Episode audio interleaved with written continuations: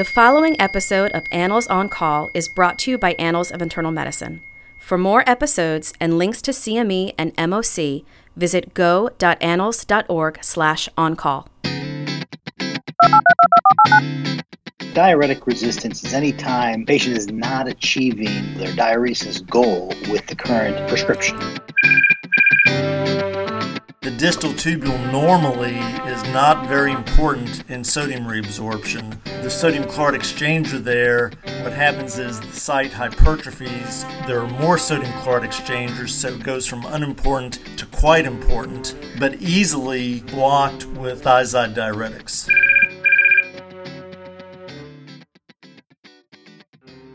Welcome to Annals on Call, a podcast based upon articles from the Annals of Internal Medicine in which we discuss the implications of the article for you, the listener. This is Dr. Bob Centor. I'm Professor Emeritus at the University of Alabama at Birmingham and former chair of the Board of Regents for the American College of Physicians. Today we're going to discuss an article from 1991 titled The Physiologic Basis of Diuretic Synergism Its Role in Treating Diuretic Resistance, written by Dr. David Ellison. To help us dissect this article, we've invited Dr. Joel Topf, who is a clinical nephrologist in Detroit involved in house staff, medical student, and fellow education Joel is the 2017 winner of the Robert G. Narins Award for giving substantial and meritorious contributions to education teaching. Joel's done a great number of things, including starting several blogs, creating Neph Madness, which is an online game in nephrology, creating Neph Journal Club, which is very popular on Twitter, and often tweeting about nephrology issues with the handle Kidney Boy with an underscore between kidney and boy. It is our pleasure to have Joel on this podcast.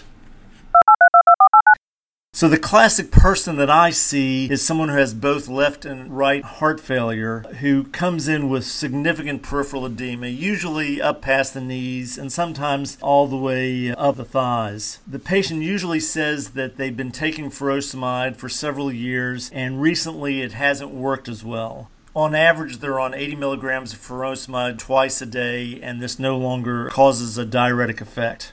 So, with this type of patient in mind, Joel, how do you think about diuretic resistance? What is your definition?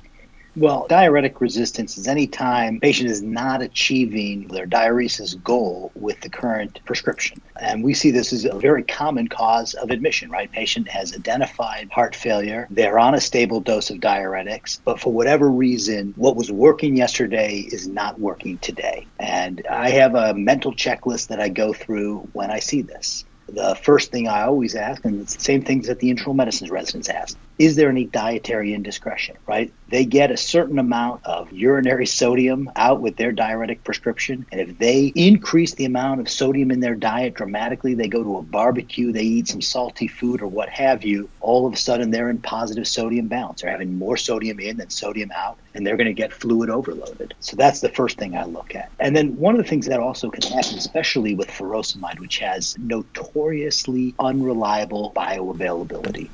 Remember, bioavailability is just the ratio between what is an equivalent oral dose to IV dose. And so, oftentimes, and on average, furosemide has a bioavailability of about 50%, meaning that you'll have to double the IV dose when you convert to oral to get the equivalent response. But that's just the average response. If you actually take a look at studies, that bioavailability can range from 90% bioavailability to where you'd only need to increase the dose by 10% to 10% bioavailability, where you would have to increase the dose tenfold. And when we think of that kind of variability in bioavailability, the first thing that we think of is, well, that's probably different individuals. But that variability can happen within the same individual. That the same individual could at one point have a bioavailability of 50%, and that due to circumstances, increased gut edema for one of them, that can fall to 10%. So, what was formerly an effective dose is now not even close to an effective dose. Are there any medications that you're particularly concerned about that they may have started taking and nobody told you? Right now, I can't think of any obvious one. Do you have one in mind that you're thinking of? Yeah, and it reminds me of a patient that I took care of in the 1980s who had heart failure and came in and he'd gained five pounds and he was a very, very adherent patient. I couldn't figure it out and I was getting ready to try to adjust his diuretics. I'm getting ready to leave the room. This is the way it always happens in actual practice. And he tells me he has a bad shoulder, and the only reason he came in was his oh, shoulder, yeah. not his heart yep. failure. And I yep. said, What are you taking for your shoulder? And he told me that he was taking an NSAID, which is why his furosemide wasn't working. Right. And that's not so much a drug drug interaction, but it's both of these drugs target the same organ, which is the kidney. And that when you block that prostaglandin production, you will increase sodium avidity in those patients. And so their furosemide, and for that matter, any of their diuretics will work less effectively. Yeah, that's a great one. NSAIDs will block the effectiveness of. Okay, so let's say we take a dietary history. They're not taking an NSAID. We bring them in the hospital. Two things can happen. We can give them IV furosemide and they make urine, or we can give them IV furosemide and they don't make urine. Let's talk about the first one quickly, and then the second one is where we're going to spend most of our time. So we give them IV furosemide, it works. What do you do then?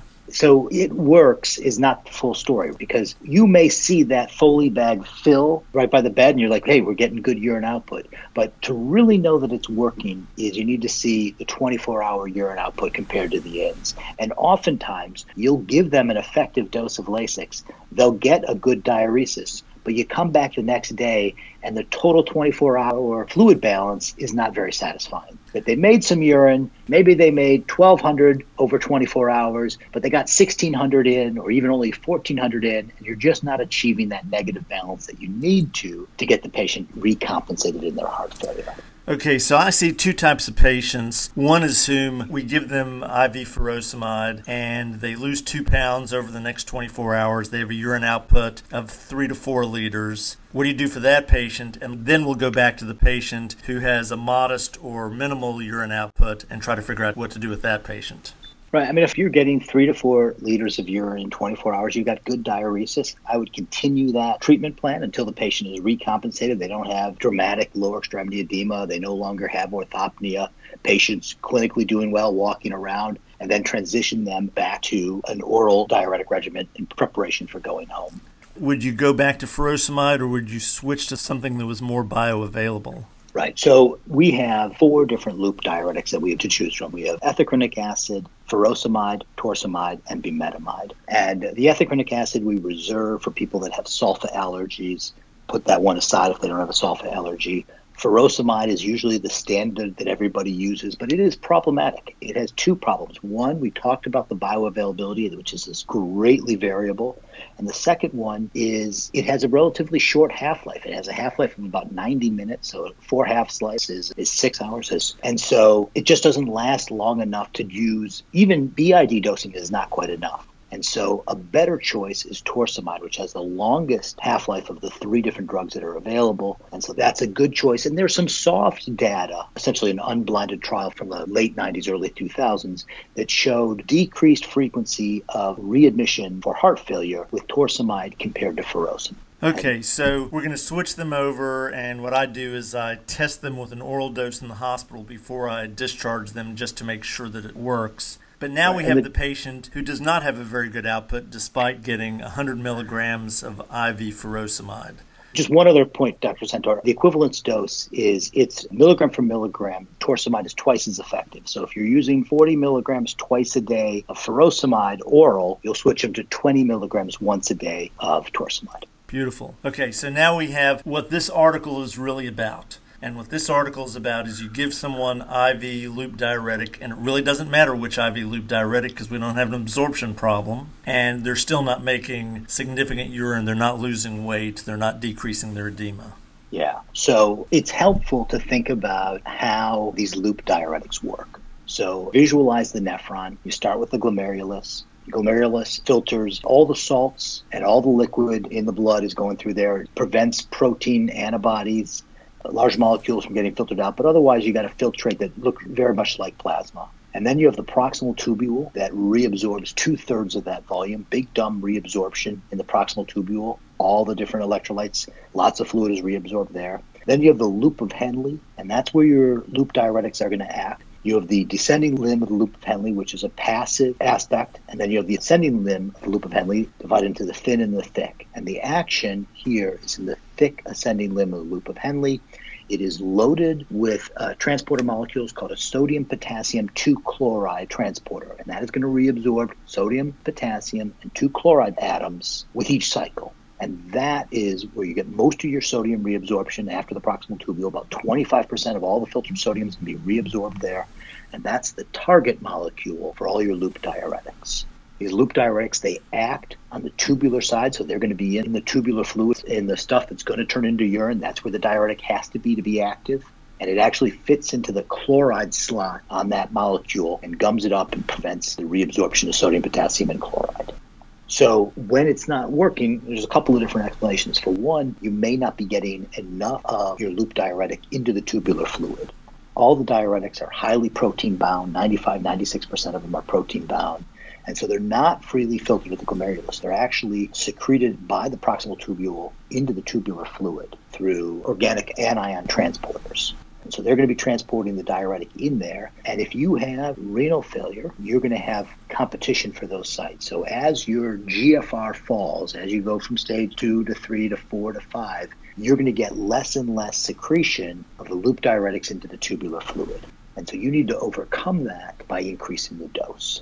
And so that's the first error, the most common error that I see is people using an inadequate dose of loop diuretics, especially if a patient's got some degree of chronic kidney disease or acute kidney injury. You just need to ramp up the dose. And what I like as a good kind of starting point is creatinine times 20 equals your furosemide dose you got somebody who's got a creatinine of three, 60 milligrams is not a bad place to start. Creatinine of three and a half, 70 milligrams. Four, 80 milligrams. I don't usually go higher than 80 milligrams as a starting dose, though you can certainly go higher, but I'd like to at least see what kind of response they get with 80 milligrams before I go further than that.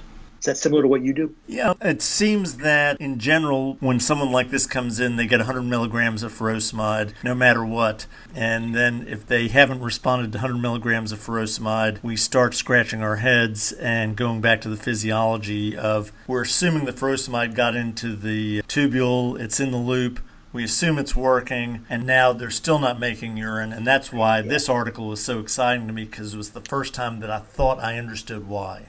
Yeah, and this is exactly what you talked about in your initial case. And the key there was that the patient had been on stable doses of loop diuretics for a long time, which we see all the time in heart failure. And when that happens, you're blocking the reabsorption of sodium in the loop of Henle, but there are two other nephron segments still to come, right? You have the distal convoluted tubule with your thiazide sensitive sodium chloride transporter, and you have your medullary collecting duct with your epithelial sodium channel. And both of those areas can increase sodium reabsorption, but especially the thiazide sensitive sodium chloride transporter we see this on biopsies. We see this in the histology that if patient has been on loop diuretics, this area of the kidney gets ramped up. Since it's being bathed with all this excess sodium, it hypertrophies and can really reabsorb excessive amounts of sodium and decrease the effectiveness of that dose of Lasix that you just gave them. Even if you gave them an appropriate, you bumped up the dose and you're really shutting down that loop of Henle, the distal convoluted tubule where the sodium chloride cotransporters are can completely erase the effectiveness of that loop diuretic and reabsorb that excess sodium and prevent you from getting effective diuresis.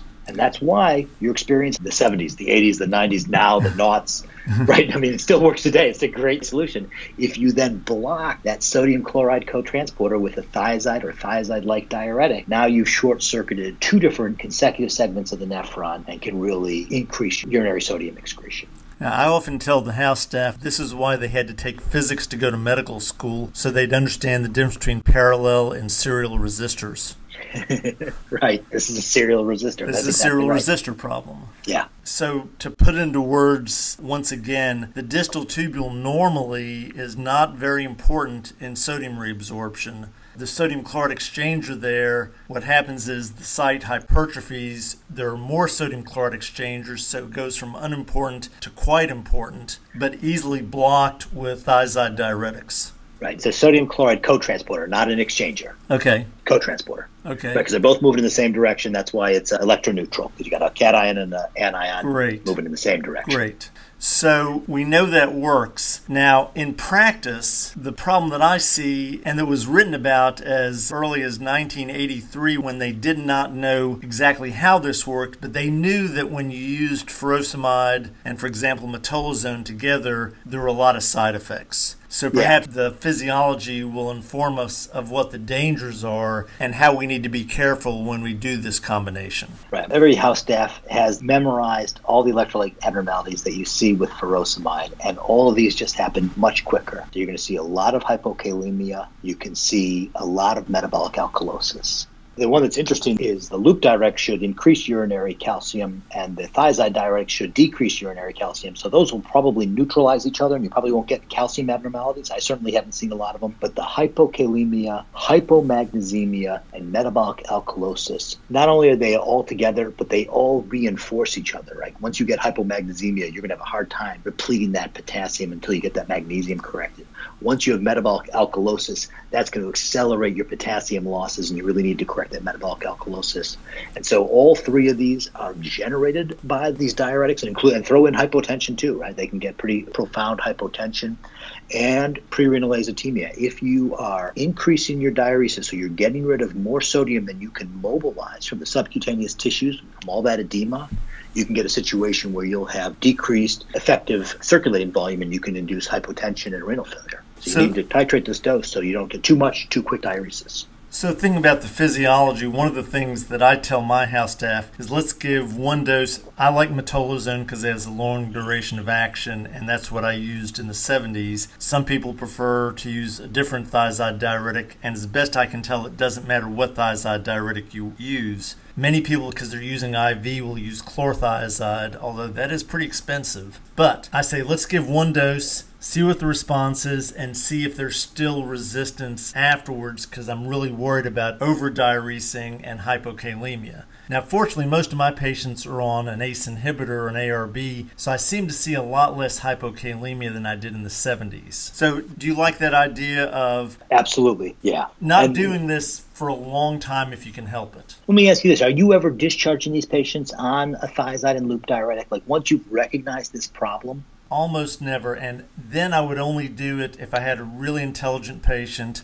I remember a patient that I had, this lovely 85 year old lady who had aortic insufficiency and an EF of like 11%. And she had the best two daughters you've ever seen. They were both nurses. They weighed her religiously every day. And she was on sliding scale metolazone. She ended up taking it about once every other week. So once she start to retain, they'd give her one dose of metolazone in addition to her furosemide, and she'd get down to her regular weight. And we controlled it by controlling her weight and not letting her weight get too low, which I personally think is very, very important when you're using diuretics in heart failure, is to give just enough but not too much. Yeah, I have a number of patients where they really have resistant edema where they can't get by with just a loop diuretic. And I do the same thing. I almost never end up with daily metolazone, but it's a once, twice, or three times a week metolazone. And I do deputize the patients to be able to titrate that. They get pretty good after being admitted a few times at recognizing what's too much when they're starting to get into trouble. And if they have something that they can reach for, they really appreciate that.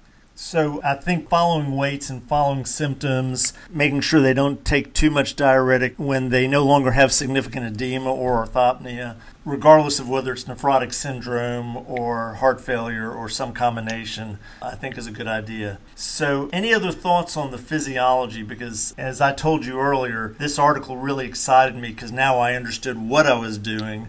It really informs the side effects uh, it's sort of a Goldilocks problem. We don't want it to be over diurese. We don't want under diurese. We want it diurese just right.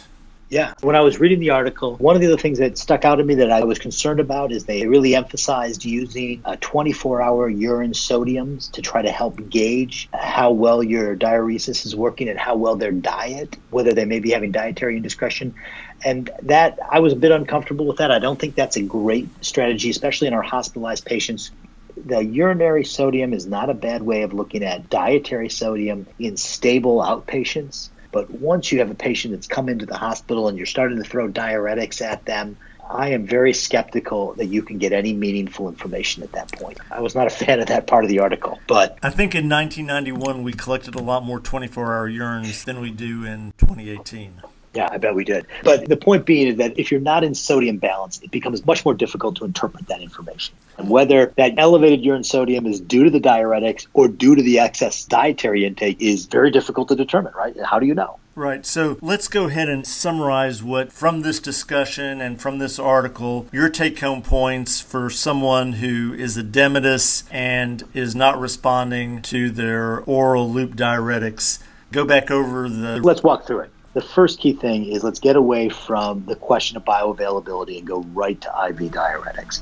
If they're in the hospital, get them on IV diuretics. That's going to eliminate one source of variability. And just like you said, then it doesn't matter which type of loop diuretic you're on, they're all about equal.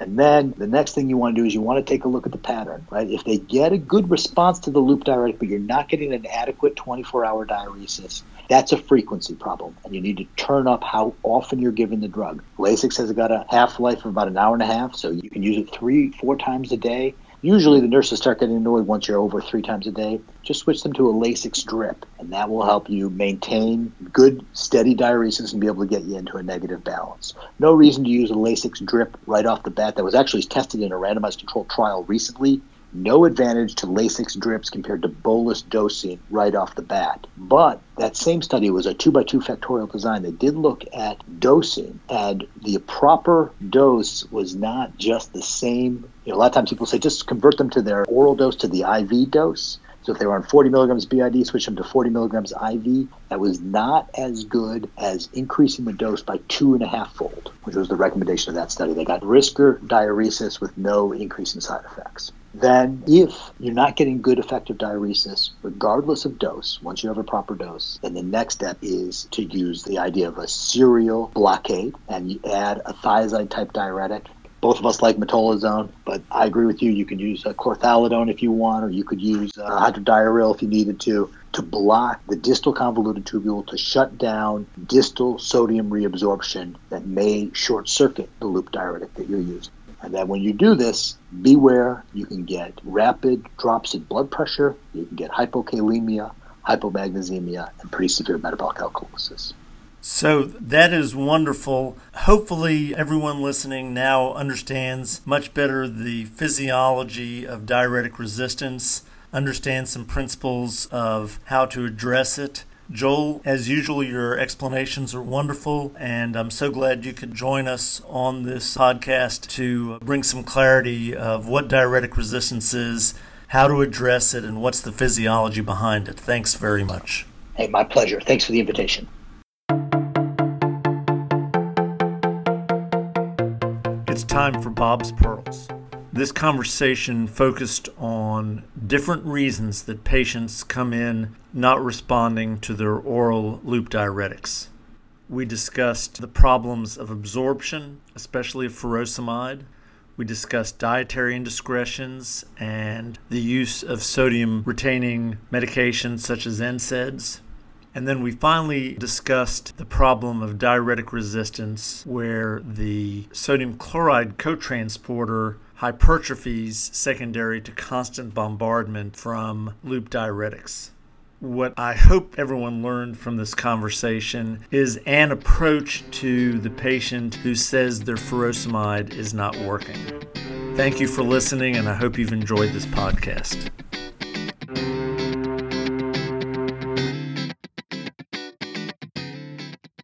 For more episodes of Annals on Call and links to CME and MOC, visit go.annals.org slash on-call.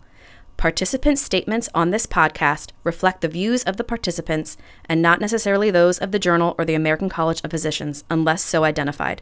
The information contained in the podcast should never be used as a substitute for clinical judgment.